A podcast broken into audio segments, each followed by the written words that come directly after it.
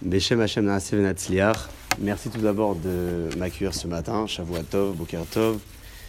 J'ai choisi d'aborder avec vous un thème qui m'est un petit peu euh, euh, particulier et qui l'est pour beaucoup, euh, je suppose, hein, certaines d'entre vous peut-être ont déjà entendu quelques analyses qui ont été exposées sur cette thématique. La jalousie est-elle un mauvais défaut ou une preuve d'ambition? Comment définir ce que c'est être jaloux? Quelle est donc la problématique d'une personne jalouse? Et en quoi est-ce que la jalousie peut être considérée comme une preuve d'ambition? Vous savez que la jalousie, c'est une, euh, euh, caractéristique qui fait partie de la nature de l'homme. L'homme avec un grand H, habituellement lorsqu'une personne constate que quelqu'un obtient ou détient un bien, de l'argent, une qualité, une vertu que moi-même je n'ai pas ou que la personne elle-même n'a pas, naturellement, tout naturellement, elle en est jalouse. Je suis jaloux donc de la qualité qu'une personne peut avoir, puisque moi, je ne l'ai pas reçue. Une phrase très connue par laquelle j'aimerais euh, introduire le sujet, Rachami nous enseigne En adam kimlonima. Un homme ne peut jamais atteindre ni toucher ce qui a été prévu pour Javero, son ami, à Kinonima, ne serait-ce que pour la taille d'un petit cheveu. Si Akadosh Bokhu décide que cette qualité, cette vertu, ce bien matériel ou spirituel, que ce soit de l'abstrait, du concret, a été réservé et attribué à telle personne, alors personne autre que celle-ci ne pourra l'atteindre, ne pourra le euh, recevoir. Pourquoi donc Tout naturellement, parmi les défauts de l'homme, existe cette, euh, euh, problématique, ce problème qui est un problème récurrent, qui est la jalousie. En quoi est-ce que Hakadosh Borou souhaite que la personne soit influencée quelque part par cette mida de la jalousie et quel doit être le travail pour aller à l'encontre de cette mida-là? Voilà la première question par laquelle on peut commencer l'analyse d'aujourd'hui. Les midotes, habituellement, lorsqu'on parle d'un trait de caractère, on appelle cela les midotes. Midotes, cela veut dire les mesures lorsqu'on parle d'une mesure, autre que les caractéristiques qui définissent euh, la personnalité de quelqu'un, on parle également de tout ce qui peut rentrer dans l'ordre de la mesure. Mesure définie, euh, ça peut être, euh, même lorsqu'on prend les dimensions d'un objet par exemple, on parle du mida. Lorsqu'on parle des mesures du Mishkan, du Betamigdash et autres, on parle toujours d'une mesure. Les caractères, les traits de caractère de l'homme sont également définis comme étant les mesures, les mesures par lesquelles sa personnalité se définit. Rav très connu explique que l'amida, le trait de caractère, porte le nom de mida, de mesure, puisqu'il peut définir la personnalité de quelqu'un en fonction de la mesure qu'il va y mettre dedans. Je m'explique, c'est-à-dire que lorsqu'une personne est dotée d'un caractère, pas forcément bon ni mauvais, euh, cette définition, la définition de son caractère sera en fonction de sa façon de l'exploiter ou de l'expérimenter. C'est-à-dire que je peux avoir un caractéristique, une caractéristique qui est bonne et en même temps moins bonne, tout dépend de la mesure que je vais y mettre dedans. Lorsqu'une personne peut être jalouse, coléreuse, orgueilleuse, cela peut être soit bénéfique, soit complètement négatif. Donc, de dire que les midotes de l'homme sont des choses qui sont négatives serait une très grande erreur. Lorsqu'on parle des midotes, on ne parle pas de quelque chose de bon, ni de quelque chose de mauvais c'est une notion qui est complètement euh, neutre. Rahamim donne cette, euh, euh, cette, attribution de Mida au trait de caractère pour nous expliquer qu'en réalité, la personnalité de quelqu'un sera définie par rapport à ses midotes en fonction de l'énergie qu'il va y mettre dedans ou sa façon de la placer dans sa vie et d'orienter ses propres décisions en fonction de ce trait de caractère. Donc je peux être un homme coléreux, je peux être une personne jalouse, mais sans pour autant que cela soit considéré comme une vertu ou encore un défaut. Comment donc savoir ce qui définira la jalousie pour le sujet qu'on a choisi ce matin comme étant une vertu ou encore un défaut? Habituellement, lorsque on demande, hein, peut-être que ça vous est déjà arrivé d'en parler, la définition de la jalousie, la première des phrases qui vient à l'esprit lorsqu'on demande à quelqu'un comment définir, comment définirais-tu ce que c'est une personne jalouse, la première définition qui nous viendrait à l'esprit, ce serait de dire quelqu'un qui n'accepte pas ce que l'autre détient, il, estime que ça, ça, doit lui revenir, il ne comprend pas pourquoi il n'a pas reçu ce que l'autre a reçu. Donc lorsqu'on demande la définition de la jalousie, habituellement, c'est toujours la définition d'un défaut qui nous viendrait à l'esprit. C'est-à-dire que rarement vous verrez une personne vous dire la jalousie c'est quelque chose de très bon, de très bénéfique. Autant que pour la colère et d'autres euh, traits de caractère, lorsqu'on demande à connaître la définition, ce qui vient à l'esprit habituellement, c'est donc une définition complètement péjorative, négative. J'estime donc qu'à partir du moment où la première des définitions qui nous vient à l'esprit est une définition complètement négative, ça veut dire qu'en réalité, la plupart du temps, lorsqu'on parle d'une personne jalouse, on ne parle pas d'une vertu, on parle plutôt d'un défaut. Pourquoi donc orienter cette définition plutôt vers le négatif et non pas vers du positif? Pour y voir un petit peu plus clair, on doit se pencher euh, très certainement sur les textes de nos sages, comprendre de plus près comment Chachamim perçoivent ce que c'est une personne jalouse, quelle est donc la définition que nous donne? Je disais tout à l'heure cette phrase très connue que Chachamim enseigne dans, un texte de Gemara, disant que personne ne peut recevoir ce que Hakadosh Bokhu a prévu pour l'autre. Imaginez-vous quelqu'un hein, est jaloux de la maison de son voisin, par exemple. Donc, euh, il remarque que son voisin a de l'argent, il se fait construire une maison, un château, un palace. Il a donc envie d'en faire un petit peu plus. Il va construire de son côté une maison un petit peu plus importante, un peu plus belle, qui a certainement plus de valeur. À ce moment-là, sa jalousie s'est complètement apaisée. Pourquoi? Parce que il voit face à lui une personne qui a moins que lui. Donc jusqu'à présent, je voyais face à moi un voisin, prendre l'exemple que je cite, qui a une fortune un peu plus incroyable que la mienne, en tout cas d'apparence. Il construit un château, un palais. J'arrive aujourd'hui à construire un palais un, peu plus beau que le sien, je vais donc apaiser ma jalousie. C'est-à-dire que la jalousie de cette personne-là, en tout cas pour revenir à la définition première en parlant du défaut, c'est surtout une personne qui a besoin de sentir qu'il détient un peu plus que l'autre. Il a besoin de sentir que la personne face à lui est inférieure à lui. C'est-à-dire que je ne peux pas accepter que l'autre détient et moi, je n'ai pas. Donc je construis quelque chose de beaucoup plus, euh, beaucoup plus joli, beaucoup plus important. Et à partir de ce moment-là, ma jalousie s'est complètement apaisé. Quelqu'un qui n'accepte pas que son voisin, ses amis, sa famille ou qui que ce soit euh, qui fasse partie de ses, de ses proches ou de son entourage ait entre les mains de l'argent, une qualité, une vertu, un bien que lui-même n'a pas, c'est quelqu'un qui n'accepte pas la décision qu'Akadosh Borou a euh, décidé pour lui ou encore pour l'autre. Je n'accepte pas que l'autre détient quelque chose, ça veut dire qu'en réalité, je n'accepte pas qu'Akadosh Baruch a décidé que lui détienne et moi non. Je remets en cause quelque part la décision d'Akadosh Baruch sans même le savoir. On parle de ce qui est complètement de l'ordre de l'inconscience, parce que euh, habituellement, lorsqu'une personne est jalouse, il ne pense pas spécialement à, cette, euh, cette, faiblesse au niveau de sa croyance. Je remets en question la place d'Akadosh Baruch dans ma vie ou autre.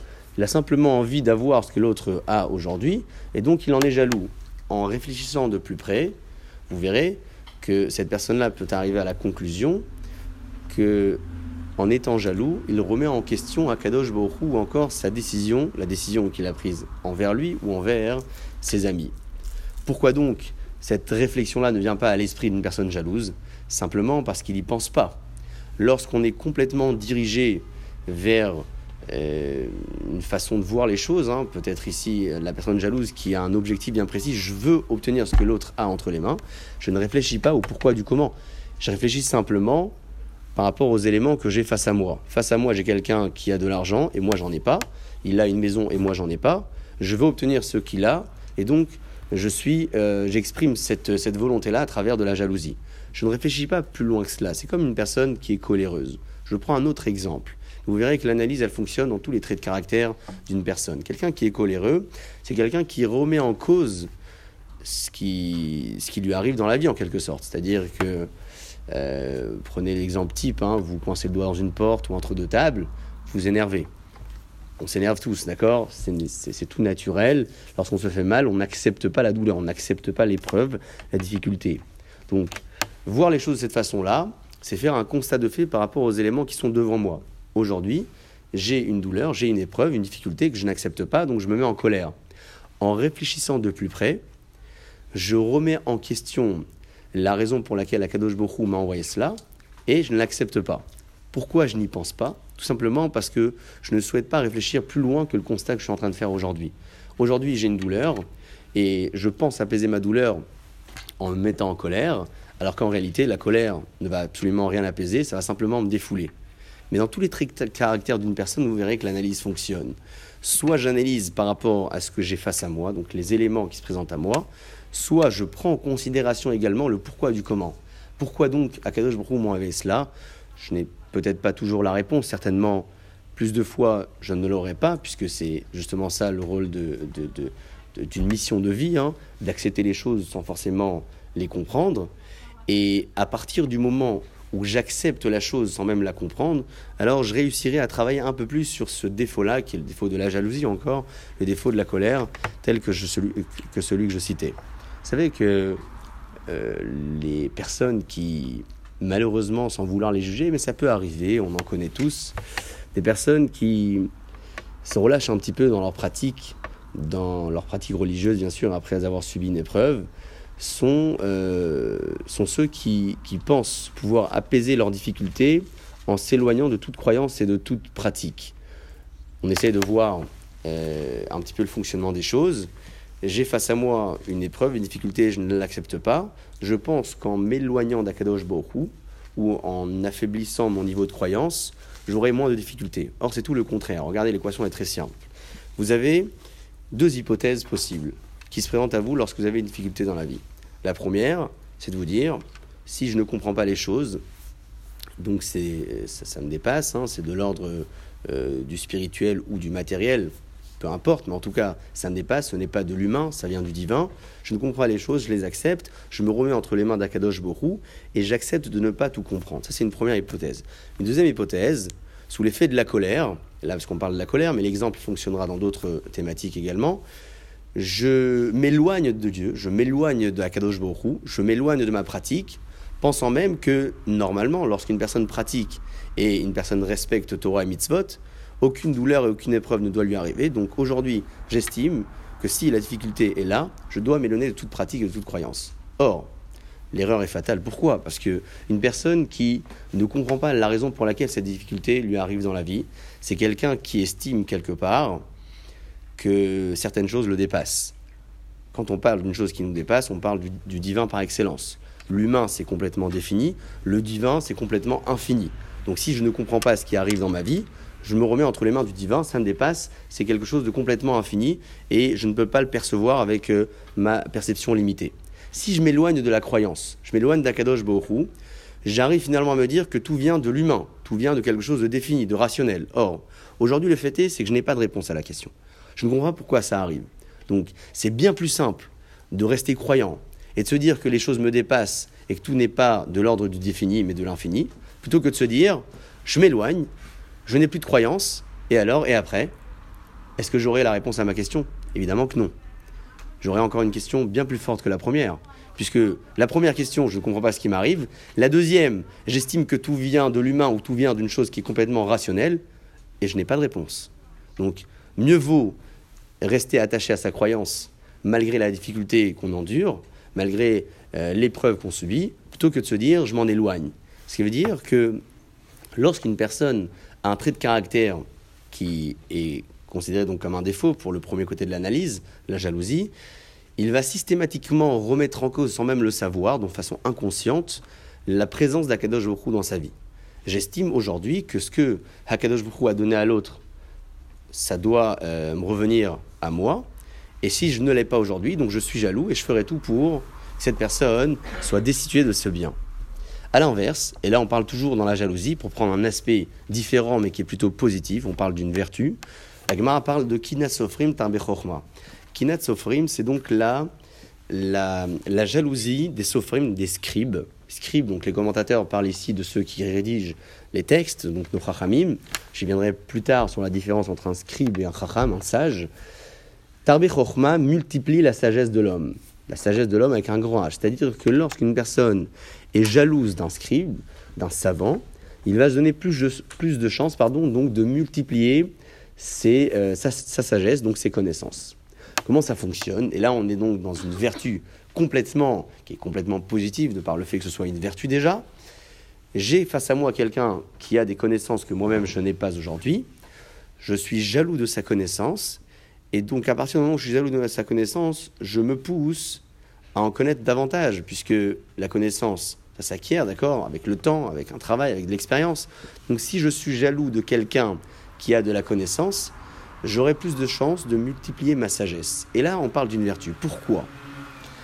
Quelle est la différence entre celui ou celle qui est jaloux ou jalouse d'un bien matériel que l'autre détient? On parle ici d'un défaut, d'une chose qui est complètement négative, par rapport à celui ou celle qui est jaloux ou jalouse de la connaissance, du savoir de quelqu'un. Pourquoi d'un côté on parle de ce qui est péjoratif, négatif, alors que de l'autre, on a l'impression de parler de ce qui est plutôt de l'ordre d'une preuve d'ambition? La connaissance est spirituelle, ça restera toujours. La connaissance est spirituelle, spirituelle ça restera toujours. Si on a fait beaucoup de mitzvot et tout parce qu'on était jaloux et qu'on a voulu être comme lui, et qu'on a fait des mitzvot et tout, mais ça s'acquiert dans le monde futur. Alors Donc même en étant jaloux, il risque pas de la perdre, c'est ça que vous dites? Voilà. D'accord, très bien. C'est-à-dire que la connaissance, je vais me diriger un petit peu euh, dans, cette, euh, dans cette direction. La vraie différence et je vais développer un peu plus si vous permettez, la vraie différence entre euh, la personne qui est jalouse du bien matériel que l'autre détient ou encore euh, de celui qui est jaloux ou jalouse d'un savoir, de la connaissance de l'autre, c'est qu'en étant jaloux du bien de la personne qui est face à moi, je ferai tout pour le destituer de ce bien. C'est-à-dire que pour moi, ce bien hein, ne lui revient pas. Donc je ferai tout pour le destituer, soit bah, en le faisant perdre de l'argent, un exemple, soit encore en, en lui portant l'œil. Je ne rentre pas dans le détail, mais dites-vous que ça existe, hein, le Haïnara, puisque beaucoup se posent la question aujourd'hui, ça existe, ça n'existe pas. Oui, ça existe. On le dit tous les matins, et je crois que vous aussi vous le dites. Euh, Dans les brachot du matin, on demande à Kadosh Bokhu de nous épargner du Haïnara. Par le simple fait que l'on demande à Kadosh Bokhu de nous épargner du Haïnara, ça veut bien dire que le Haïnara existe donc. Donc, je peux très bien destituer la personne de ses biens par la force du mauvais œil, ou en le conseillant sur de mauvaises affaires, de mauvais, pro- mauvais projets, etc. Ça, c'est ce qui est de l'ordre du bien, du, euh, de la matérialité par excellence. Lorsqu'on parle de la connaissance, en revanche, on parle d'un savoir que je ne pourrai jamais destituer. C'est-à-dire que je ne vais jamais pouvoir destituer la connaissance d'une personne par l'expression de ma jalousie. Je peux être jaloux de sa connaissance, je ne pourrai rien faire pour le destituer de cette connaissance. Pourquoi? C'est un fait? Oui, c'est vrai. Mais pourquoi? Comment ça fonctionne?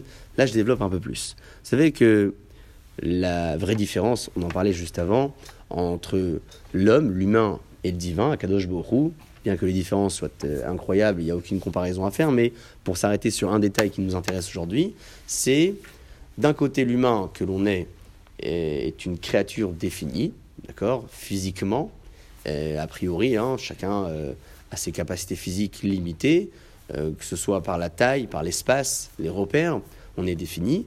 Et le divin par excellence, c'est ce qui est infini, ce qui n'a pas de définition.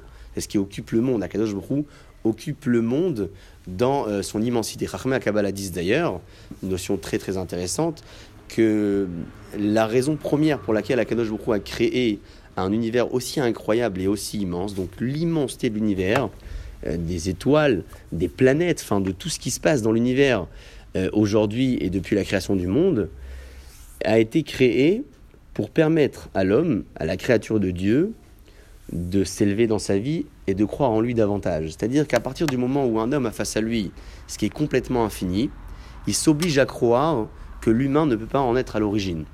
Si, le monde pardon, est aussi incroyable et aussi immense, je ne peux pas une seconde penser que l'origine de ce monde vient de la main de l'humain qui est complètement défini. Ce qui est défini ne peut pas créer de l'infini. D'accord? L'équation est très simple. Donc, à partir du moment où j'ai devant moi un monde aussi incroyable et aussi immense, je me force à croire que ce qui est à l'origine de ce monde, c'est le divin par excellence, c'est donc l'infini. On appelle ça Kadosh Borou, bien sûr. L'erreur de certains, encore aujourd'hui, et c'était l'erreur de Paro, on y arrivera un petit peu plus tard dans les parachiotes, c'est de se dire que la force suprême existait bel et bien, mais ce n'était pas Dieu.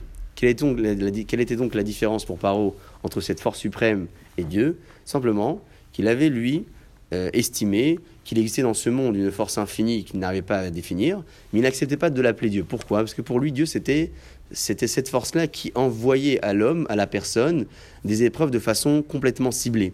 Paro n'acceptait pas, n'acceptait pas justement d'être ciblé par la main de Dieu. Il disait, ce qui se passe dans mon pays, c'est le résultat d'un, phénomène climatique, météorologique, etc. Enfin, chaque, euh, plaie, euh, à chaque plaie, il avait un raisonnement différent, mais il acceptait qu'il y avait une force suprême, complètement infinie, mais il ne voulait pas dire que c'était Dieu. On revient donc à notre analyse la, vraie différence donc entre l'humain et le divin, c'est la définition. Définir la chose. Nous, nous sommes définis. Akadosh Bokhu ne l'est pas. Il crée la définition. L'homme, donc toujours avec un grand H, Akadosh Bokhu l'a créé avec des facultés physiques, intellectuelles également. Alors physiquement, nous sommes limités. Intellectuellement, Akadosh Bokhu nous a donné des capacités qui sont complètement infinies. la meilleure des preuves je ne parle pas dans, le domaine de la science et toutes les grandes découvertes qui ont été faites euh, dans, dans, ce sujet-là, euh, je parle certainement de l'expérience de chacun et chacune d'entre nous dans la vie de tous les jours. On sait bien que même en étant arrivé à bout d'un certain raisonnement, ou en étant arrivé à une conclusion en se disant j'ai atteint mes capacités maximales, on le sait, hein, et tout le monde le sait, peut-être qu'on ne se l'avoue pas, on a toujours une marge supplémentaire qui n'est pas encore euh, atteinte. Cette marge supplémentaire, cette faculté supplémentaire sur le plan intellectuel, c'est cette faculté infinie qu'Akadosh Baruch a donnée à l'homme. Un homme ne connaît pas ses facultés intellectuelles, en tout cas le, niveau maximal de ses capacités. On ne les développe pas tous. On est à 13 ou 14 ou 15% à peu près. Le plus grand des génies, paraît-il, il avait atteint un peu moins de 20. Donc imaginez-vous que les facultés intellectuelles sont complètement infinies. Preuve en est, on peut se situer ici, dans la pièce dans laquelle nous sommes, et s'imaginer des choses incroyables, s'imaginer se trouver tout au bout du monde euh, dans un lieu qui nous est cher, alors qu'on est assis ici même, devant une table, dans cette pièce. La force de l'imagination fait partie également des facultés intellectuelles de la personne. Grâce à ces facultés, il peut s'imaginer des choses. Il peut même créer des choses. Regardez. Akadosh Borou, toujours entre cette différence-là, même si je m'éloigne du sujet initial, mais on y reviendra, Akadosh Baruch a créé le monde Yesh Me'ayin. Yesh, c'est donc l'existant. Il crée l'existant, la matière, à travers Aïn, à travers l'inexistant. L'homme, en revanche, ne peut créer Yesh Me'ayin, il peut créer uniquement Yesh Mi-Yesh. Il peut avoir une matière, et grâce à la matière première, il en crée une deuxième. Grâce à la première couleur ou les deux premières couleurs, en faisant donc un, mélange, il peut en créer une troisième. On a donc ici une vraie différence, toujours Akadosh Baruch est l'homme, infini, défini, mais j'avance un petit peu. Akadosh Baruch Yesh, Me'ayin, l'existant à partir de rien, l'homme, Yesh, Me'yesh, l'existant à partir d'un élément déjà existant. Tout cela, c'est uniquement pour tout ce qui est d'ordre physique, matériel. Lorsqu'on parle de spirituel, et spirituel, c'est la connaissance, et pas uniquement l'imagination, tout ce que la personne peut développer grâce à ses facultés intellectuelles, on est dans l'ordre de l'infini. Pourquoi? Parce qu'on n'a pas de définition. On ne peut pas se dire la personne a atteint ses capacités maximales. Il peut imaginer des choses, créer des choses. Il peut même concevoir des choses, avoir des talents euh, d'inventeur euh, incroyables, sans avoir forcément de la matière première, sans avoir forcément des idées premières. Pourquoi donc? Parce que dans chacun et chacune d'entre nous, Akadosh Baoru a placé euh, cet aspect infini qui le caractérise à lui-même. L'homme a été créé à l'image de Dieu. Que veut dire l'homme a été créé à l'image de Dieu? On ne parle pas d'une image, bien sûr que c'est identitaire, on doit être fier de ce qu'on est, etc.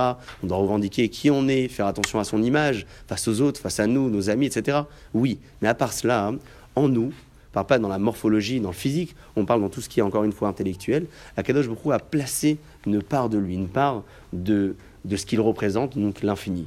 Où est-ce qu'il l'a placé Dans notre intellect. C'est pour cela que lorsqu'on parle de jalousie, et j'y reviens un petit peu sur le sujet initial, on parle ici d'une jalousie considérée comme une vertu lorsque la personne est jalouse de la connaissance de l'autre.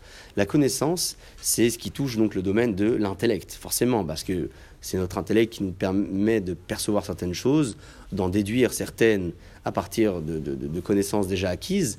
Donc, dans tout ce qui est de l'ordre de l'intellect, je suis dans, dans l'aspect infini de la personne, et là, je n'ai pas la possibilité de la destituer de cette connaissance. Ce savoir, je ne peux pas le destituer. la, seule chose que l'on ne perd pas en la partageant, c'est la connaissance, c'est donc le savoir. Ça, c'est donc un, aspect euh, assez général de ce qui différencie la jalousie comme, comme étant une, un vrai défaut, d'accord? Quelque chose de péjoratif, de négatif, de mauvais. Et d'un autre côté, ce qui est donc positif, ce qui est donc euh, apprécié plutôt par nos maîtres, puisque nos maîtres considèrent que ça multiplie la, sagesse. Comment est-ce que ça multiplie la sagesse? Simplement parce que lorsque vous êtes jalouse d'une personne qui a de la connaissance, vous savez que cette connaissance, vous ne pourrez jamais la lui destituer, ça vous pousse à en faire autant. Parce que qu'est-ce qui va vous différencier aujourd'hui finalement cette personne-là? C'est le fait d'avoir vous-même de votre côté une connaissance équivalente, voire supérieure. Donc si vous avez envie de la développer, cette connaissance-là, vous ne pourrez rien faire autre que d'étudier et de connaître et d'expérimenter davantage. C'est pour ça qu'on parle d'ici de Tarbe le terme que nos sages expriment, traduit donc de façon littérale, multiplie la sagesse de l'homme. Grâce à cela, il sera euh, considéré comme un homme sage. J'aimerais donc vous lire maintenant une phrase qu'écrit le Chotzadikim sur ce domaine de euh, la kina, donc la jalousie, comme étant d'un côté une vertu, considérée donc comme une vertu, ou encore comme un euh, réel défaut. Il dit comme ça au Chotzadikim En Adam nimlat akina. Un homme ne pourra jamais être épargné de ce caractère qui est euh, trait de caractère qu'on appelle l'akina, donc la jalousie. Qui car l'on voit, chez Bene Adam nimshachim acharea, que les hommes, les êtres, les uns avec les autres, sont complètement attirés par, cette, euh, par ce caractère, par cette jalousie. Ou et chaque être donc est jaloux, jalouse de ce que l'autre possède. Venishma, et donc il en, il en est constaté, et Adam, que en réalité, euh, le, le, le, caractère qu'on appelle l'akina va être mafil et Adam, c'est-à-dire que c'est ça ce qui va faire fonctionner le, savoir-être ou le savoir-vivre d'une personne au cœur de tous ces éléments-là qui nous permettent de réfléchir ou d'agir, en existe beaucoup, hein, des vertus, des qualités ou des défauts, il existe, d'après le Khotsadikim, ce qu'on appelle la kin'a, donc la jalousie. C'est-à-dire que ça peut être un précurseur. Ça peut être quelque part même un point de gravité autour duquel toutes nos décisions vont tourner. Je suis jaloux, la jalousie, je l'ai en moi. C'est un fait, c'est naturel, on le disait tout à l'heure. Comment est-ce que je vais l'exploiter? Quelle énergie je vais y mettre dedans? Où est-ce que je vais la placer dans ma vie? Dans quel domaine? Je vais placer cette kina qui est en moi, qui m'anime. Est-ce que je vais la placer dans, dans, dans, dans, un domaine qui est d'ordre spirituel ou de la connaissance, du savoir? Et là, c'est une qualité, une preuve d'ambition. Ou encore, je place cette kina, donc cette jalousie, plutôt dans un domaine qui n'est pas du tout spirituel, qui est complètement matériel. Et là, on considérera ce, cette jalousie-là comme euh, un réel défaut. Dans l'histoire, pour revenir à l'histoire, puisque l'histoire, euh, la Torah n'est pas simplement une histoire qui se raconte, c'est une histoire qui s'enseigne. La Torah nous parle du premier acte de, de, vengeance ou de jalousie euh, qui a été commis entre ces deux frères, l'histoire que vous connaissez, Caïn et Evel. Euh, c'est à ce moment-là que la Torah nous raconte la personne qui a tué donc le quart du monde. L'un avait approché du meilleur de ce qu'il avait, l'autre il avait approché euh, ce qui poussait donc de, de, la terre, hein, ce, lin, ce coton, etc. Et puis il a remarqué que Dieu a accepté exaucer le corban de son frère et pas le sien, et il l'a tué. L'histoire raconte même, d'après le Midrash, que ce frère ne savait pas où tuer. Donc c'était un crime qui était complètement barbare, sans entrer dans les détails. Au moment même où euh, Caïn donc se lève et exprime donc ce sentiment de vengeance, il démontre qu'en réalité, la jalousie qu'il avait envers son frère n'était pas simplement pour détenir ce que son frère possédait à ce moment-là, c'était simplement parce qu'il n'avait pas accepté le fait que Dieu avait exaucé le korban, sacrifice de son frère, et pas le sien. Aujourd'hui, encore aujourd'hui, un midrash euh, très connu de Midrash Tantruma en parle. L'un des commentateurs célèbres sur son midrash explique que le crime qui a été commis entre Caïn et Evel est à l'origine de l'interdiction du chatnez, donc mélange du lin et de la laine. Je ne dis pas aujourd'hui que c'est la raison unique, parce que vous savez qu'il existe beaucoup de mitzvot définis comme des décrets, non perceptibles par notre perception, à quel moment décide que l'on doit euh, les respecter sans même y donner la définition. Mais un Midrash donc explique, ce commentateur explique, qu'Akadosh Baruch n'a pas voulu que ces deux matières s'associent ou soient tissées et liées et nouées ensemble dans le vêtement d'une personne, puisque ces deux matières-là étaient à l'origine du crime que Caïn a commis envers son frère Evel. L'un a approché donc le meilleur de son troupeau, donc c'était la laine, c'était le bétail, et l'autre avait approché, je disais, le lin, qui poussait donc sur le sol, à même le sol.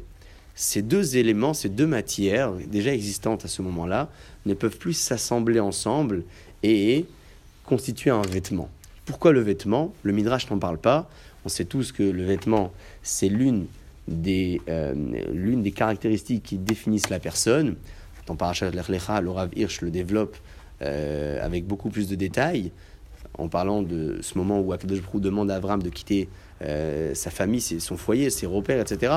Il raconte là-bas que, au-delà du fait que la maison est le centre même où l'enfant apprend toutes ses valeurs de, de, son éducation, il existe également, donc sur le plan physique, ce qui définissait la personne, ce qui définit la personne et le distingue de l'autre, donc son vêtement. Le vêtement, c'est aussi ce qui permet à la personne d'être définie comme quelqu'un de particulier. C'est un peu identitaire quand on fait attention à notre tenue vestimentaire, c'est pas simplement parce qu'on n'a pas envie d'être habillé comme les autres. C'est vrai, oui, mais en partie. Pourquoi? Parce que le vêtement, c'est identitaire, et lorsqu'une personne s'habille bien, alors il est d'autant plus respecté. Quelqu'un qui s'habille avec des mauvais habits, on parle aujourd'hui, c'est un peu la tendance, euh, donc c'est bon d'en parler, des habits troués, des habits un peu déchirés, chose qui était improbable il y a, je peux même pas dire une vingtaine d'années, j'aurais dit simplement moins d'une dizaine d'années la personne ne peut pas être appréciée. Certes, aujourd'hui, les tendances ont changé, peut-être, mais c'est ça l'objectif. L'objectif, c'est de vivre à contre-courant et ne pas suivre cet effet de mode. C'est pour ça que Akadosh Bokhu a demandé à Avram de quitter son foyer, quitter sa famille, quitter ses repères, pour lui apprendre que le peuple d'Israël, tout au long de son existence et depuis Avram, aura ce même devoir de vivre à contre-courant, de vivre à contre-tendance, de vivre contre ces effets de mode qui n'ont pas de sens et auquel le public y adhère sans même y avoir réfléchi. La jalousie, donc la euh, première phase de l'histoire a été racontée, c'est là où Caïn euh, commet donc un crime atroce, il va tuer son frère à cause de cette mida de la jalousie. Pour parler maintenant d'un aspect plutôt bénéfique, et là on repart vers le, côté euh, d'une jalousie définie comme étant une vertu, je raconte une seconde phase de l'histoire qui arrive un petit peu plus tard dans les parachiotes, lorsque Yaakov Avinu a béni ses petits-enfants. Les petits-enfants de Yaakov Avinu étaient Ménaché et Ephraim. C'est donc l'histoire, le papa qui croise les deux bras, Yosef qui lui dit non mais c'est lui le grand, c'est lui le petit, et enfin Yaakov Avinu dit à son fils, c'est le petit qui sera plus grand que le grand, d'accord, dans sa grandeur et dans sa dans, sa descendance, il sera l'ascendant d'une plus grande nation, d'une plus grande lignée. Et à la conclusion de cette Beracha, une phrase incroyable dit Yaakov Avinu, donc le grand-père de ses deux enfants, Becha Yevorach Israël. Que veut dire Becha Yevorach Israël? Becha, dans toi, Yevorach sera béni, Israël, le peuple d'Israël. Tous les vendredis soirs, pour certaines familles, plutôt le Shabbat midi, si les parents ont oublié, les parents euh, ont euh, la coutume, c'est un devoir, la coutume de bénir leurs enfants, garçons comme les filles. Pourquoi donc? Beaucoup euh, développent ce, point-là avec, avec des notions merveilleuses. le dernier en date que, que j'ai pu trouver dans les textes, c'était un commentaire du Rav Ovadia Yosef. Il écrit là-bas que les parents ont un devoir d'apaiser toutes les tensions qui auraient pu euh, se dérouler dans la semaine, les petites colères, les petites différences entre eux et leurs enfants. Et pour apaiser ces colères, ces tensions, il est bon qu'ils bénissent leurs enfants. Quelle, est la composition de cette beracha? Alors je vais prendre plutôt celle des garçons, c'est là-dessus on va s'arrêter, mais le papa doit bénir également ses filles. Il dit à ce moment-là, et Simcha Elohim, qu'Akadosh te place qu'Ephraïm ou qu'Emenaché comme Ephraïm et comme Ménaché. Pourquoi donc choisir Ephraim et Ménaché? Lorsque euh, Yaakov Avinu bénit ses petits-enfants, il bénit donc le petit et lui promet une descendance, une lignée plus importante que le grand. Il conclut cette bracha en disant Becha Yevorach Israël. Pourquoi donc Becha Yevorach Israël? Au moment, et c'est fabuleux, au moment où ces deux frères vont être bénis, Le grand frère, qui aurait pu exprimer une certaine jalousie face à son petit frère, s'est réjoui du succès annoncé pour son petit frère, malgré le fait que son grand-père l'avait mis lui en retrait. Ménaché, Ephraim le petit, il va recevoir une promesse plus importante que le premier-né. Quelle, aurait été donc la réaction première qu'un premier-né aurait pu avoir aujourd'hui si ce scénario se représentait? Être jaloux du petit frère. Le grand frère n'a pas été jaloux simplement. C'est pas qu'il n'a pas été jaloux uniquement. Il s'est réjoui du succès prometteur qui avait été annoncé pour son petit frère à ce moment-là. Voilà pourquoi Yaakov Avinu, à ce moment-là, dit à ses petits-enfants Becha Yevorach Israël. Dans cette réjouissance exprimée par le grand frère pour le succès de son petit frère, le peuple d'Israël sera béni. Lorsqu'un parent bénit ses enfants, il va également souhaiter que dans ses enfants existe cette relation positive qu'avait Ménaché envers Ephraim et vice-versa, cette réjouissance et non pas une forte jalousie, sachant même qu'aujourd'hui, il se peut que dans des familles, le petit frère est un succès un peu plus important que le grand frère, ou pas, mais enfin, pour ne pas qu'il y ait une certaine jalousie dans, dans les frères, frères et sœurs, le papa va donc bénir ses enfants de cette façon-là. Voici donc une seconde phase de l'histoire, où on parle d'une jalousie qui n'en était pas une. Finalement, au contraire, on ne parle pas d'une vertu, on parle d'une occasion forte où la jalousie aurait pu s'exprimer de façon complètement négative, voire pire que Caïn et Evel au début de l'histoire, elle s'exprimait d'une façon complètement différente. La, personne donc qui est jalouse a le choix d'aiguiller cette, cette jalousie-là, soit dans des domaines matériels, soit spirituels. Ce qui veut dire qu'en réalité, la jalousie ne peut pas disparaître. Elle ne peut pas disparaître de nous. On est animé par cette jalousie. Coûte que coûte, Akadosh Borou a placé dans la nature de l'homme cette imida de la jalousie. Beaucoup disent d'ailleurs, et ça vous le remarquerez dans les dix commandements, euh, vous verrez donc les interdictions, ne pas tuer, ne pas voler, etc. Aucune interdiction qui est liée au trait de caractère. Ne sois pas coléreux, ne sois pas jaloux. Euh, tous ces défauts-là qui nous animent dans la vie de tous les jours, pourquoi n'ont-ils pas été cités textuellement Parce que, contraire, justement, parce que c'est un trait de caractère qui nous anime coûte que coûte et qui n'est pas forcément interdit. Il n'est pas forcément interdit. Tout dépend de comment je vais le placer dans ma vie. On peut être colérique, on peut être coléreux, mais tout dépend dans quoi. Une personne qui veut défendre l'honneur de Dieu et l'honneur de la Torah, des exemples, il en existe beaucoup dans les textes. Je rentre pas dans le détail parce que c'est peu d'actualité aujourd'hui, notamment ceux qui profanaient le nom de Dieu au Beth ou près, euh, près du sanctuaire. Mais enfin, l'idée de venger l'honneur d'Akadosh Bokhu de la Torah en exprimant ou en faisant valoir ses droits d'une façon un peu coléreuse, d'accord Ça peut être quelque chose de positif. Alors difficile aujourd'hui de la définir avec un exemple parce que tout dépend du contexte, du scénario, de la personne, de ce qui a été dit, de la façon de défendre la cause, mais enfin, on voit bien que la colère, elle peut oui exister. On ne parle, on ne parle peu de ces définitions-là qui sont des définitions de vertu, puisque habituellement, et c'est donc la plupart du temps, lorsqu'on parle, je disais tout à l'heure, de la jalousie ou encore de la colère pour le deuxième exemple, on parle de quelque chose de complètement négatif. Pourquoi? Parce que c'est bien plus simple de, laisser la nature faire les choses plutôt que de la travailler. C'est bien plus simple de vivre dans le sens du courant plutôt que de vivre à contre-courant. Or, le courant des choses, c'est de vivre avec sa nature. J'ai été euh, créé comme ça, j'ai des défauts, je peux rien y faire. Oui, donc tu laisses faire les choses. On appelle ça de la passivité. Être passif, c'est beaucoup plus simple. Si une personne doit travailler sur ses traits de caractère pour en faire pour en faire un résultat euh, positif. Il a donc l'énergie à fournir, il a des efforts à fournir, et ça, c'est un peu plus compliqué. Donc, sans faire de sondage, bien évidemment, mais lorsqu'on parle de jalousie ou de colère ou d'autres traits de caractère, on a plus, euh, envie de penser à une caractéristique qui se définit comme quelque chose de négatif plutôt que de euh, positif. Un maral très intéressant qui est délicat et même sensible à, transmettre, mais je vais essayer de le synthétiser de la façon la plus claire possible, explique que lorsqu'une personne insiste pour recevoir ce dont Akadosh Borou ne, l'a pas fait mériter ou ne lui a pas donné, Je parle plutôt dans la vie matérielle, hein, d'accord Pour prendre des exemples classiques. Il demande de l'argent, il demande du succès, il demande. Et puis il insiste. Il insiste, il insiste. Il arrive même parfois à se plaindre pourquoi Dieu ne lui a pas donné ce succès.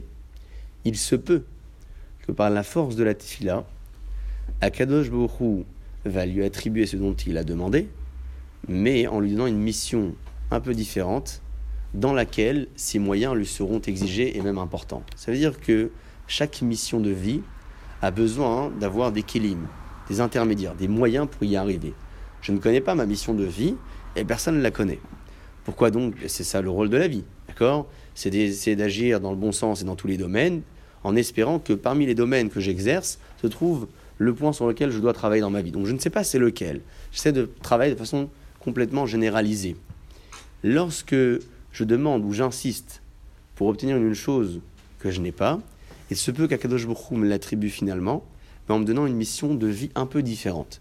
Mais attention, qui me dit que la nouvelle mission de vie sera plus simple que la première? Personne. Il se peut que cette mission soit un peu plus difficile. Alors c'est sensible à dire pourquoi? Parce que on ne sait pas ce que ça veut dire insister. On ne sait pas à partir de quel moment dois-je m'arrêter de prier, non pas de prier, mais de supplier ou de demander. En revanche, une chose qui est, qui est donc évidente, c'est que à partir du moment où la personne regrette, regrette d'avoir demandé ou d'avoir fait un effort plutôt, puisqu'il remarque que cette n'a pas été exaucée, c'est là où la limite rouge a été atteinte. Lorsque je commence à regretter d'avoir fait un effort ou d'avoir prié parce que Hachem ne m'a pas exaucé de façon immédiate, je comprends avec un temps de réflexion que la limite rouge a été atteinte. Pourquoi? Parce que la tfila, habituellement, la tfila, lorsqu'on prie trois fois par jour, pour les filles, une fois par jour au minimum, voire deux, voire trois si elles le souhaitent, on a l'occasion d'avoir un contact avec Akadosh Baruch de façon permanente. On a besoin de se recharger quelque part. C'est comme si euh, on arrive en fin de journée avec notre téléphone, une batterie qui est complètement déchargée, on doit le brancher au secteur pour lui donner de l'énergie euh, nouvelle et afin que le lendemain je puisse le réutiliser. Lorsque je prie à Baruch je vais également me réalimenter. J'ai besoin de me ressourcer. La tfila est donc un moyen de se ressourcer. La tfila, ce n'est pas une euh, exigence qui permet à l'homme de demander son dont il a besoin. Pas du tout. Étant donné qu'il a l'occasion de rencontrer Akadosh Baruch à plusieurs reprises, il profite de ces occasions pour demander ce dont il a besoin. Mais c'est pas ça l'objectif. L'objectif, c'est de garder un contact avec Akadosh Baruch Et donc, il se peut qu'Akadosh Baruch n'ait pas exaucé Matfila immédiatement. Il se peut que Matfila sera exaucée plus tard ou elle sera exaucée pour une autre personne. Pourquoi? Je ne le sais pas. Mais j'ai eu l'occasion d'avoir un contact avec Akadosh Baruch Or, si je me plains et je regrette d'avoir prié parce que celle-ci n'a pas été exaucée, je vais finalement me dire que tout le sens même ou l'objectif de cette là n'était pas pour garder un contact avec Hachem, mais plutôt pour lui demander ce dont j'avais besoin. Ah, il m'a pas exaucé, ça veut dire que ma tefila n'a pas de sens. C'est là la plus grande erreur que l'on peut faire dans la tefila. Penser que son objectif, c'est de demander ce dont j'ai besoin et non pas de garder un contact avec Hakadosh Baruch C'est pour cela que, pour euh, arriver finalement à une conclusion plutôt positive dans ce qu'on appelle la Midat A, essayer de traduire cette Mida cette mida, ce trait de caractère comme une vertu et non pas comme un défaut, il faut avant accepter de se dire que les moyens que je détiens dans ma vie, donc les intermédiaires qui me permettent donc de pratiquer, de respecter ma pratique religieuse, m'ont été donnés en dépend de la mission qui m'a été exigée. Et donc si Hachem m'a donné ce qu'il m'a donné, et ne m'a pas donné ce qu'il a donné à l'autre, c'est que la mission de l'autre est différente de la mienne. Quelle est sa mission? Je ne sais pas. Quelle est ma mission? Je ne sais pas non plus. Mais je sais que l'un dépend de l'autre. C'est d'ailleurs ça le sens, vous savez, de, de Srar Mitzvah Mitzvah. Quand euh, me parle du mérite d'une bonne action, qui se traduit par une bonne action. En quoi le fait d'avoir une nouvelle bonne action entre les mains est considéré comme le mérite d'une action, une bonne action ancienne que j'ai déjà respectée Un salaire, un mérite, c'est complètement différent de l'action même que je viens de mener. Rami m'explique, et là on est toujours dans le même sens, lorsqu'une personne agit de façon positive, Bien sûr, sur le plan méritoire, Kadosh Borou lui attribuera beaucoup de mérites dans le monde futur, évidemment. Mais dans le monde ici-bas, son mérite sera donc une autre mitzvah. Pourquoi? Parce que Hakadosh Borou lui donnera des moyens supplémentaires pour agir davantage. Ce qui veut dire que lorsque j'agis de façon positive, une mitzvah, Hachem va me donner l'occasion d'en faire encore plus. Mais comment me donnera-t-il des occasions supplémentaires? Il me les donnera en me donnant également des moyens supplémentaires. Ça veut dire que tous les moyens que j'obtiens dans ma vie, ils m'ont été, été attribués uniquement pour pouvoir agir dans un sens positif, Torah, mitzvot, etc. Si j'arrive à, à m'en convaincre, donc me convaincre que tout ce que je détiens dans ma vie matérielle, on parle plus de spirituel, puisque le spirituel ou la connaissance, le savoir, on peut être jaloux des autres. Mais si j'arrive à cette conclusion dans tout le domaine matériel, je peux arriver à cette conclusion, me dire que la kina m'anime bel et bien, c'est un, une chose qui se trouve en moi, c'est une chose sur laquelle je vais devoir travailler, et en fonction de comment je la placerai dans ma vie, dans quel domaine je placerai cette jalousie dans le domaine matériel, un sacré défaut, dans le domaine spirituel, une preuve d'ambition, je pourrais donc mener une vie complètement sereine et je réussirai également à me dire que même si parfois la difficulté fait partie de mon quotidien, c'est plutôt simple de se dire je me remets entre les mains d'Akadosh Borou qui est de l'ordre de l'infini, je n'ai pas d'explication à tout ce qui m'arrive dans la vie, plutôt que de me dire je m'en éloigne en pensant que l'humain m'expliquera tout de façon rationnelle, alors finalement la réponse, je ne l'aurai pas. Voici donc une façon de distinguer la jalousie qui est, une, euh, qui est un vrai défaut, de la jalousie qui est une preuve d'ambition. Baruch Adonai, Amen.